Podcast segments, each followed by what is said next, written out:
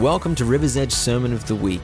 Thanks for joining us today. We're really believing that you'll benefit from the message that you're about to hear. A big thank you to those of you who share our podcast on social media, and thanks for rating and reviewing us on iTunes. For more information about us, please visit riversedgechurch.com.au.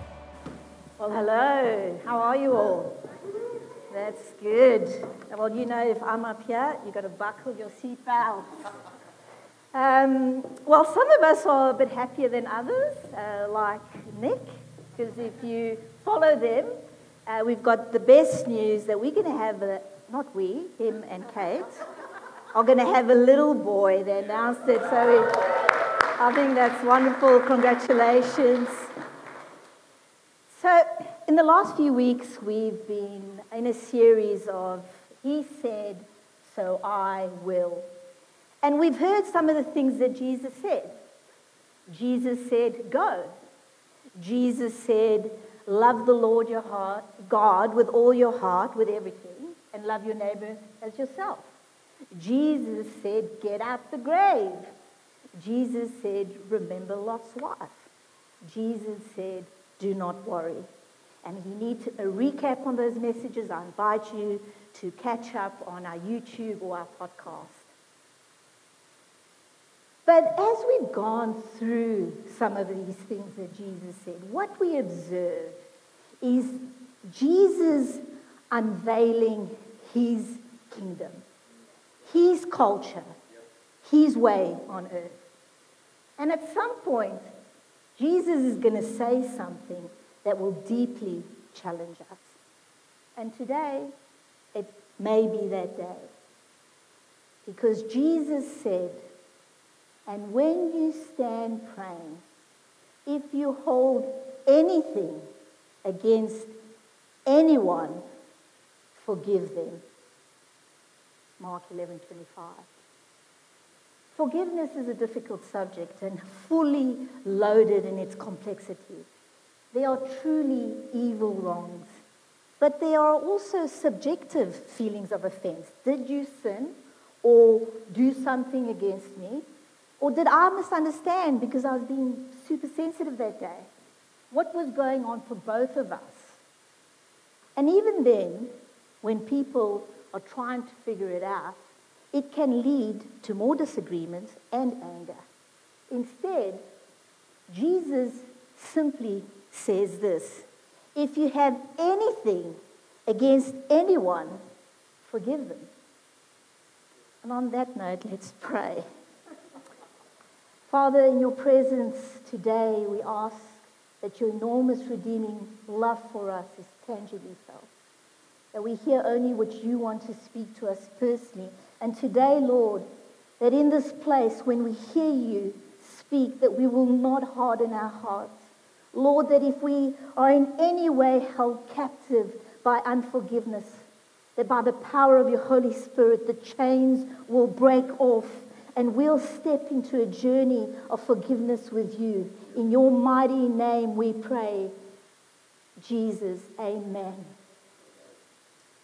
Now, if you've been a Christian for a minute, you'll realize that God's kingdom, His culture, the way we are to operate in this world is in many respects counter culture. What many regard as societal norm is often the, in direct opposition to the way of Jesus. That means if someone offends you or does something grievously wrong towards you, the world is okay to act out in vengeance or to stonewall or to reject people or to ghost them or cancel them. But that is not what Jesus asked us to do. The way of Jesus is costly.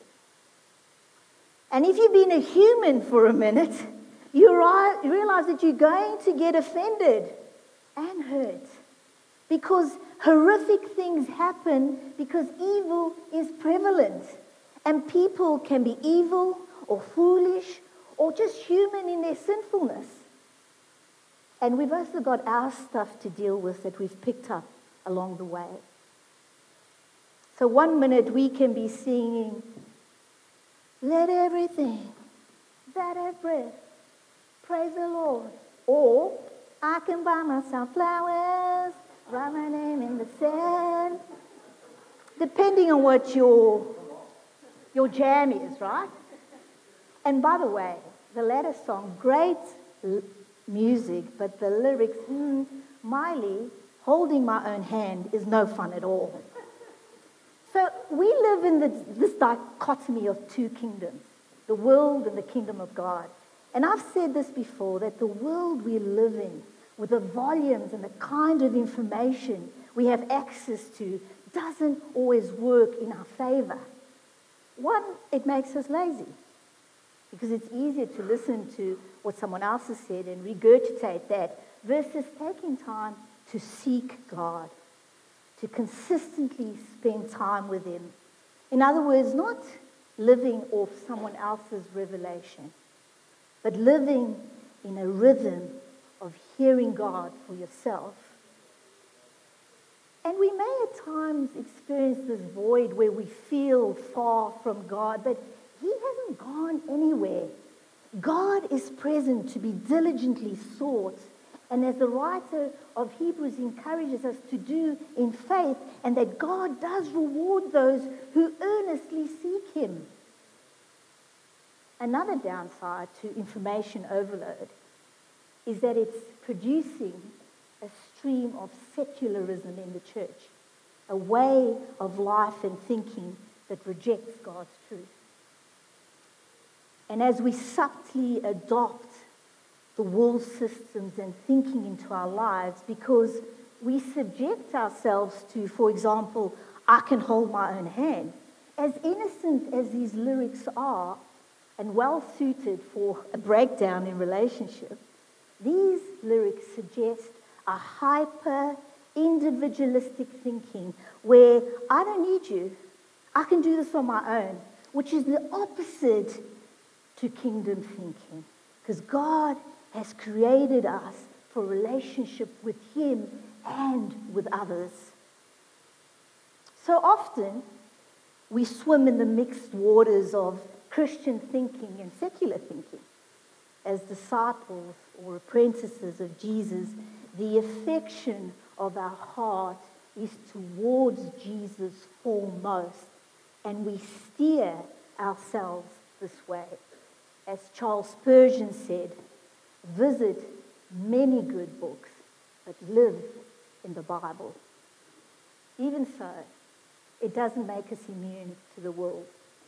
We live in this world and we partner with God in his purposes despite the increase of evil. Paul warned Timothy that hard times will come. And he goes on to list what evil people uh, would be doing in community. And this was in his day. Amongst others, he mentions, and they will be without love and unforgiving. And he ends this warning with, they will act religious, but they will reject the power that could make them godly.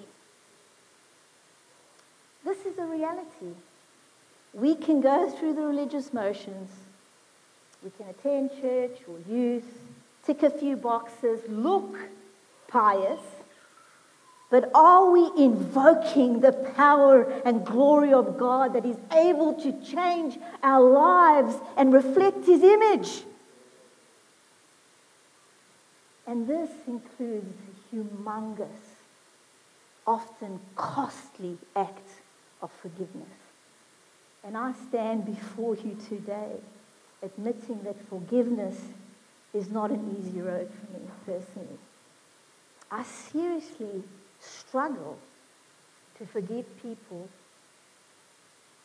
who are continually ugly towards me. There we go. God has acknowledged it.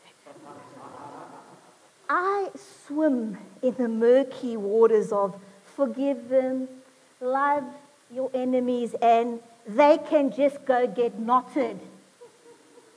Anyone with me here today? Yet Jesus calls us to a higher way of living. And not for a moment am I suggesting that the atrocities that people have experienced when they suffer violence or sexual abuse or deep betrayal can be resolved with a one, two, three, forgive.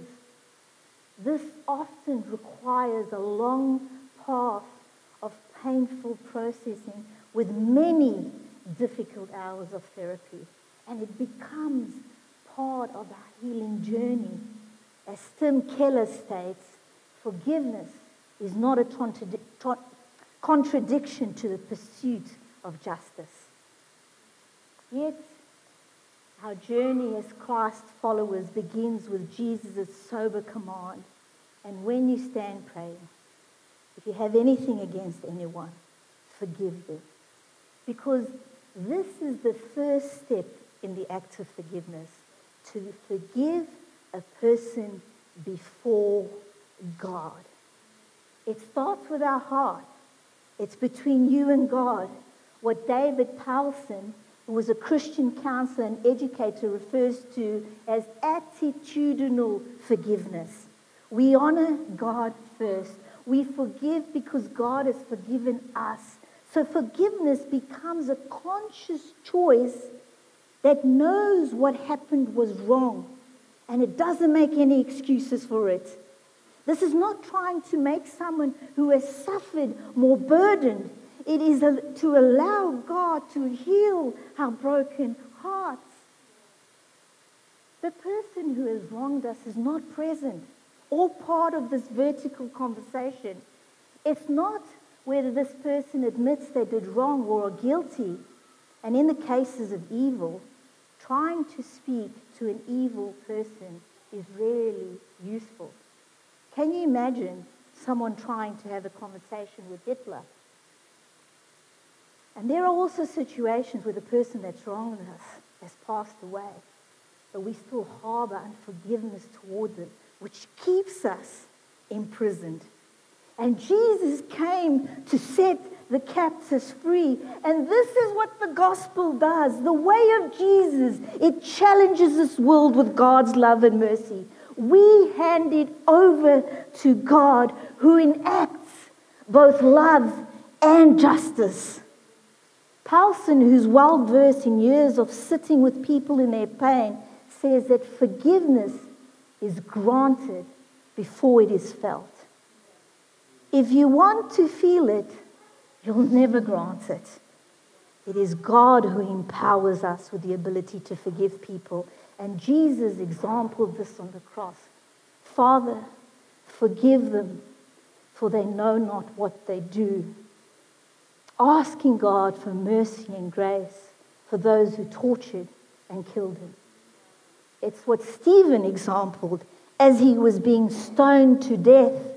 Lord, do not hold the sin against them.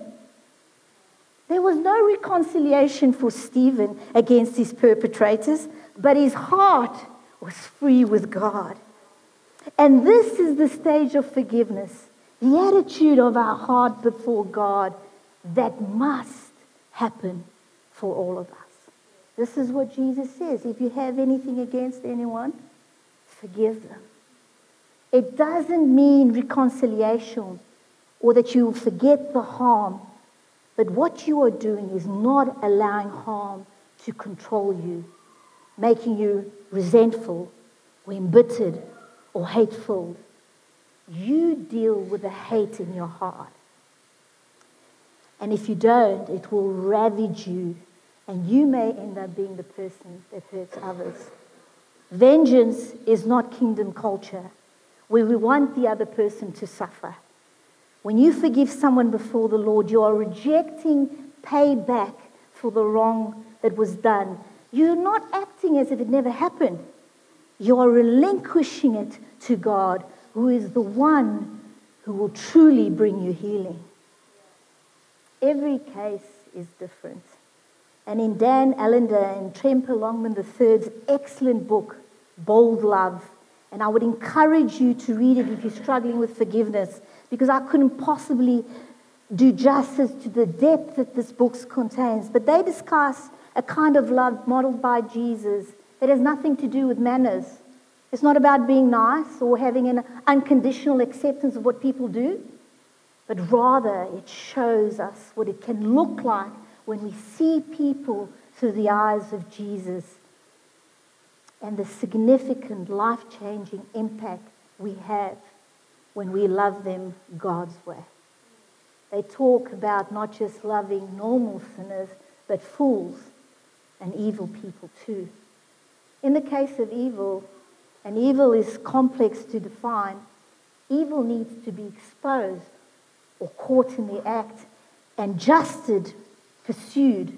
Boundaries need to be put in place with clear consequences that are enforced.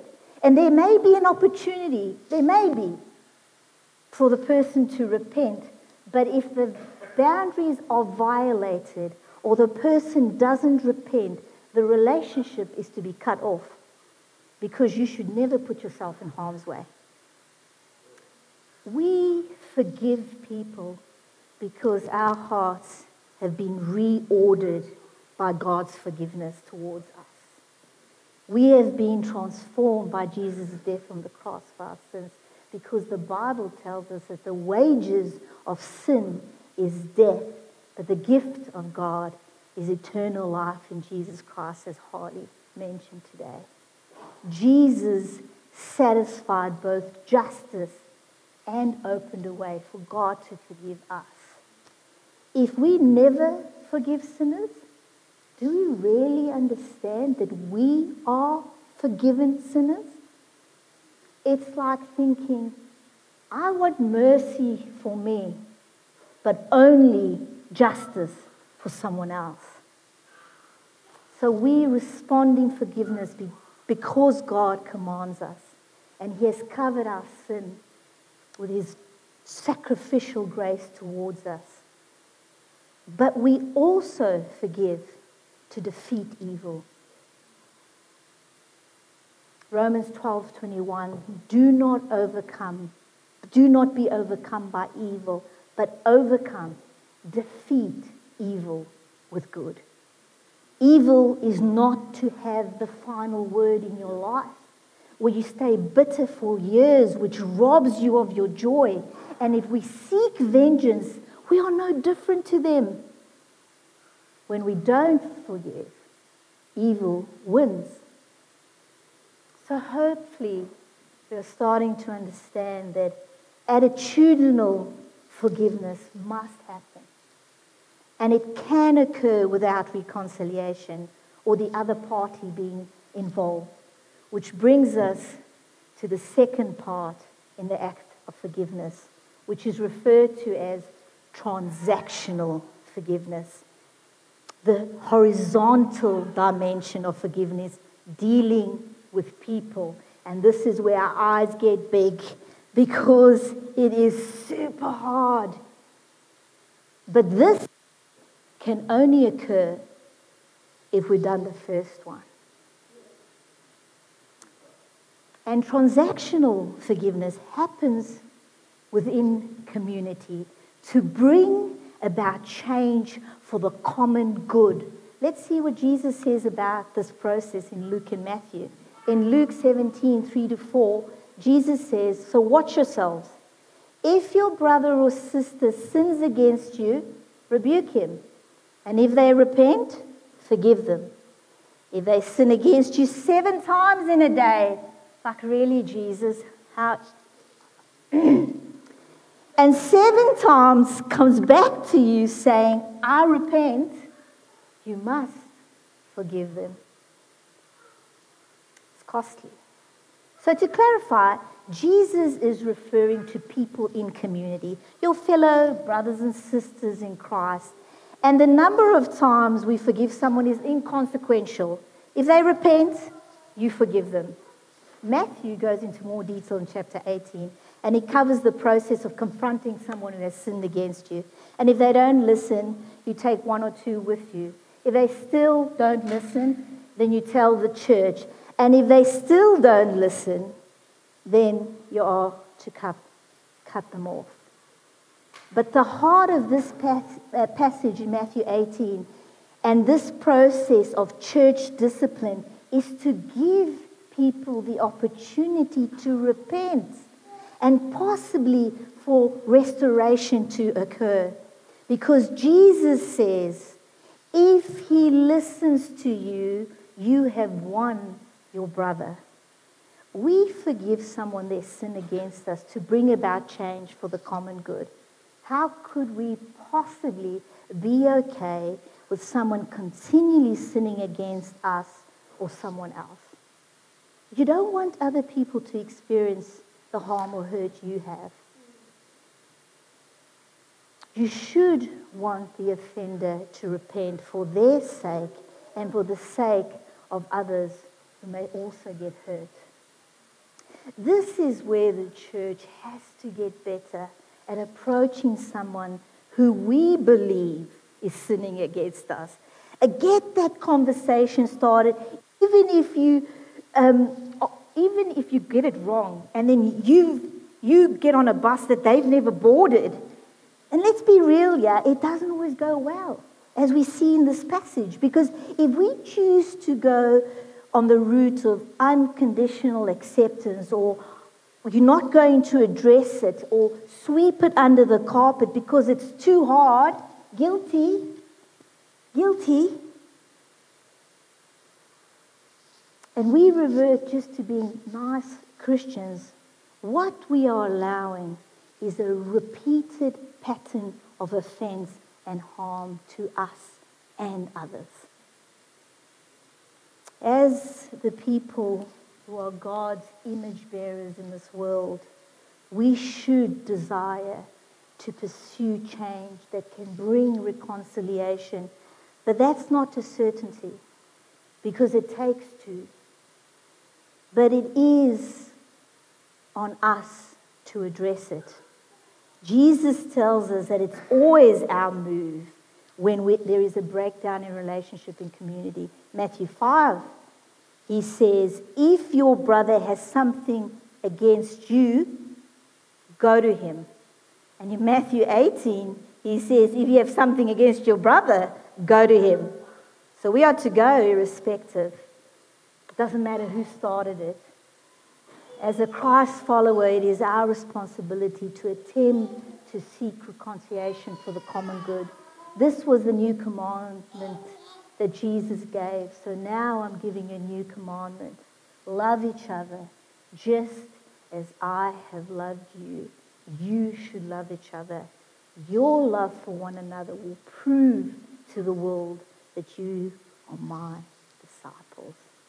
God's kingdom looks different. Forgiveness may be hard to do, but God empowers us to forgive people and it frees us from the bondage of bitterness.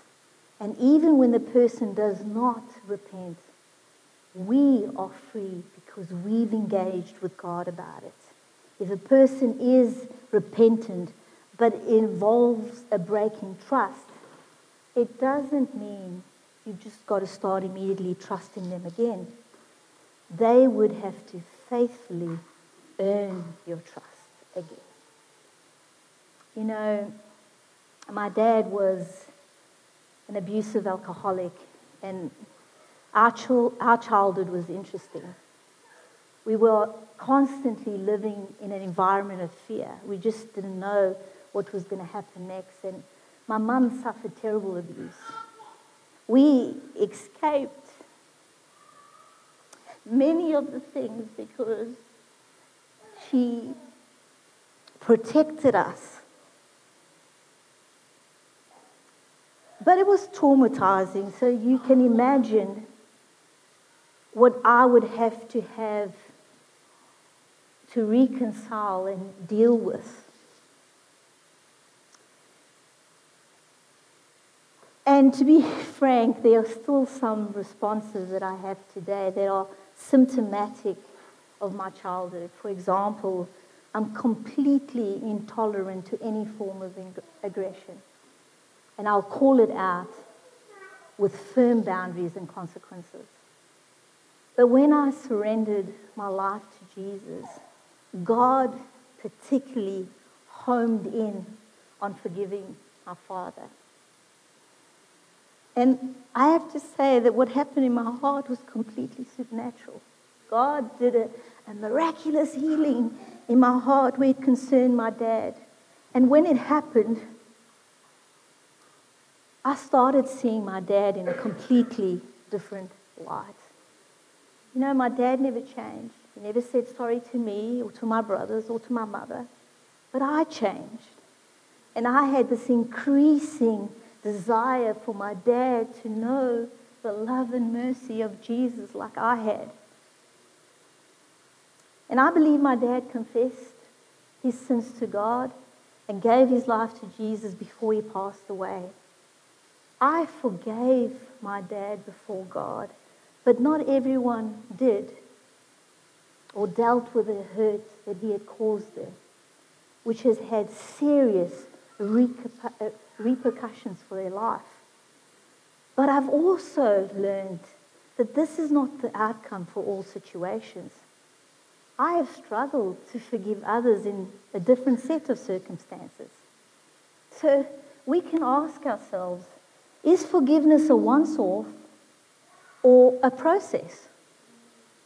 And, and what do I do with a resentment that seems to come out of nowhere, even when I've taken steps to forgive someone. And this is where Tim Keller says that forgiveness is granted before you feel it. It can be a miraculous work, like it was with my dad, but it's often a process and consistent commitment from our side to apply three practical principles in dealing with the feelings of resentment. One, don't constantly bring up the sin to the offender. We're talking about in community.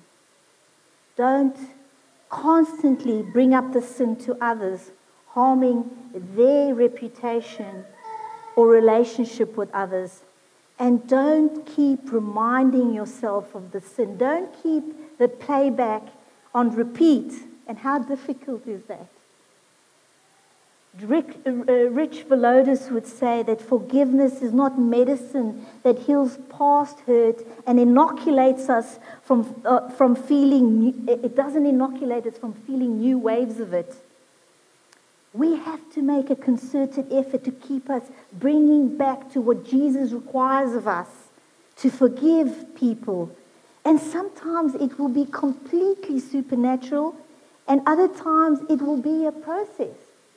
Because if we don't deal with it, with the resentment that starts building up and forms bitterness, Lysa TerKeurst says resentment turns into bitterness and it becomes like liquid acid seeping into every part of us and corrupting all it touches. And at first, you're not going to feel very forgiving. And you're going to be angry and you're going to be hurt. And you're going to feel all the feels that come with being hurt or offended. That's okay. But if you keep checking yourself and the commitment that you've made to forgive them before God, remember, remembering that you too are a sinner living by His grace, you'll start feeling the forgiveness you have granted. When we stop focusing on what has been done to us and start focusing on what Jesus has done for us. It unlocks mercy in our heart because mercy towards us should produce mercy towards others, which is not in the case the parable that Jesus uses to answer Peter's question of how many times shall I forgive my brother or sister who sins against me? As many as seven times? Trust Peter. He's always the one that's got something to say. But Peter would have known that um, the, consens- the consensus amongst rabbis was you forgive someone three times, and if they go a fourth, no deal. So he's like, okay, I think seven sounds like a good amount, a little, just a little bit more than double. But Jesus replies 70 times seven and goes on to give the scenario that the kingdom of heaven, God's culture, is like a king who wanted to settle his accounts with his servants. And there was a particular servant who owed him an astronomical amount, an amount he couldn't possibly pay back. So this master ordered the servant, his family, and all his possessions to be sold to pay back the debt. But the servant fell before him and pleaded with him to be patient with him. And the master had compassion on his servant, released him, and forgave him. Now that forgiven servant went out, saw another fellow servant who owned him a minuscule amount in comparison. And he starts choking him and saying, Pay it back. And the servant pleaded with him the same way he had pleaded with his master.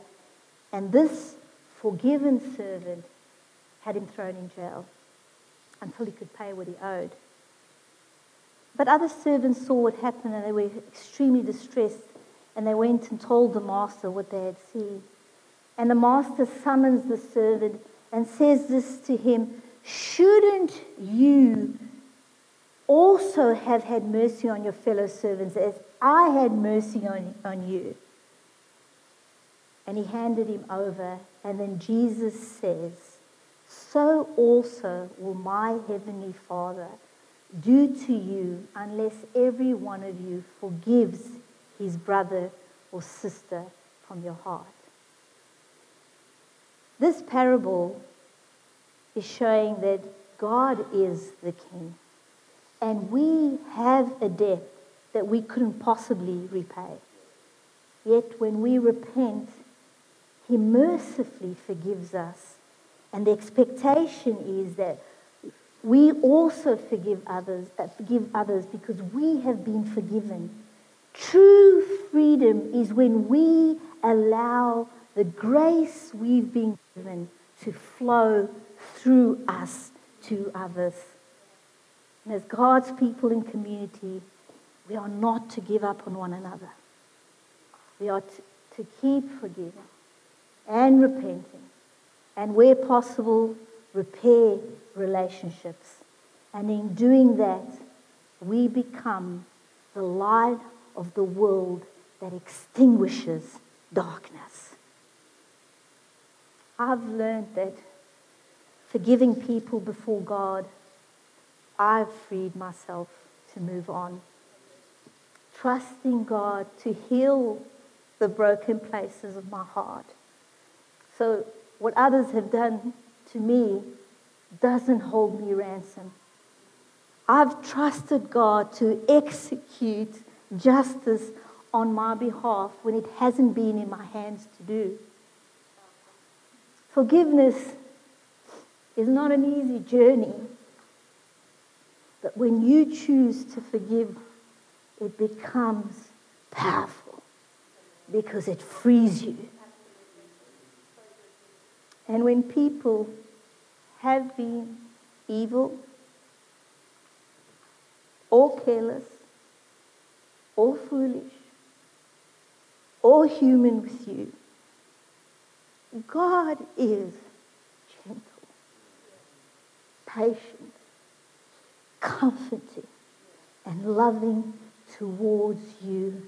And in his care, he gives you a crown of beauty for your ashes.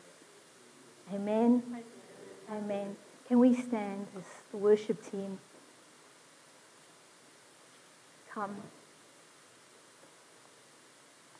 Now I know that for some of us that have been through things that really we don't even understand how some of the things can happen, what they've happened to us.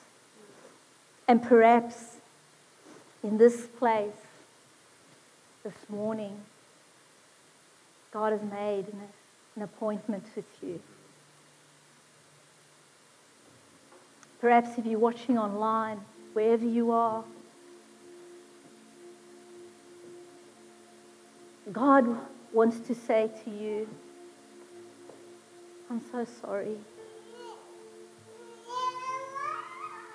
so sorry that this has happened to you. Will you trust your heart in me? That perhaps this morning, the chains that have kept you in bondage because of what other people have done to them, to you, that perhaps this morning he's saying to you, I want to break them. Jehovah Rapha, our healer. And perhaps this morning you've, you've held on to a few things that people in community have done, and I'm certainly guilty of that. Like I always say to Alfred, I, wonder why I take it so personally. And then I, I do press play, repeat. But perhaps this morning God wants to say to you and to me, don't. Make your peace with me. But if it is your fellow brother and sister, go to them. And you know what? Sometimes it's happened to me a few times. Sometimes I honestly don't know what people are smoking. Because they'll get offended, and, and you didn't mean to offend them. But you know what? As examples of Jesus and his image bearers, it doesn't matter. You still receive it in humility. And you say, I'm sorry. I'm sorry, I had no idea I'd hurt you. Please forgive me. And what does Jesus say? That if a person says, Forgive me, you forgive them. I wanted this place where we can just bow our heads. And let's, as the worship team, sing. And this song, that we're reminded of God in his rightful place. Let those who have been forgiven, one of the lyrics says, those that have been redeemed. Let God speak to your heart. Let those chains be broken. God doesn't want us to walk bound. He wants us to live freely, and let's become His people that are able to approach someone that has hurt us. And as we've seen this morning, it's okay if they don't repent, as long as your heart is good with God. Amen.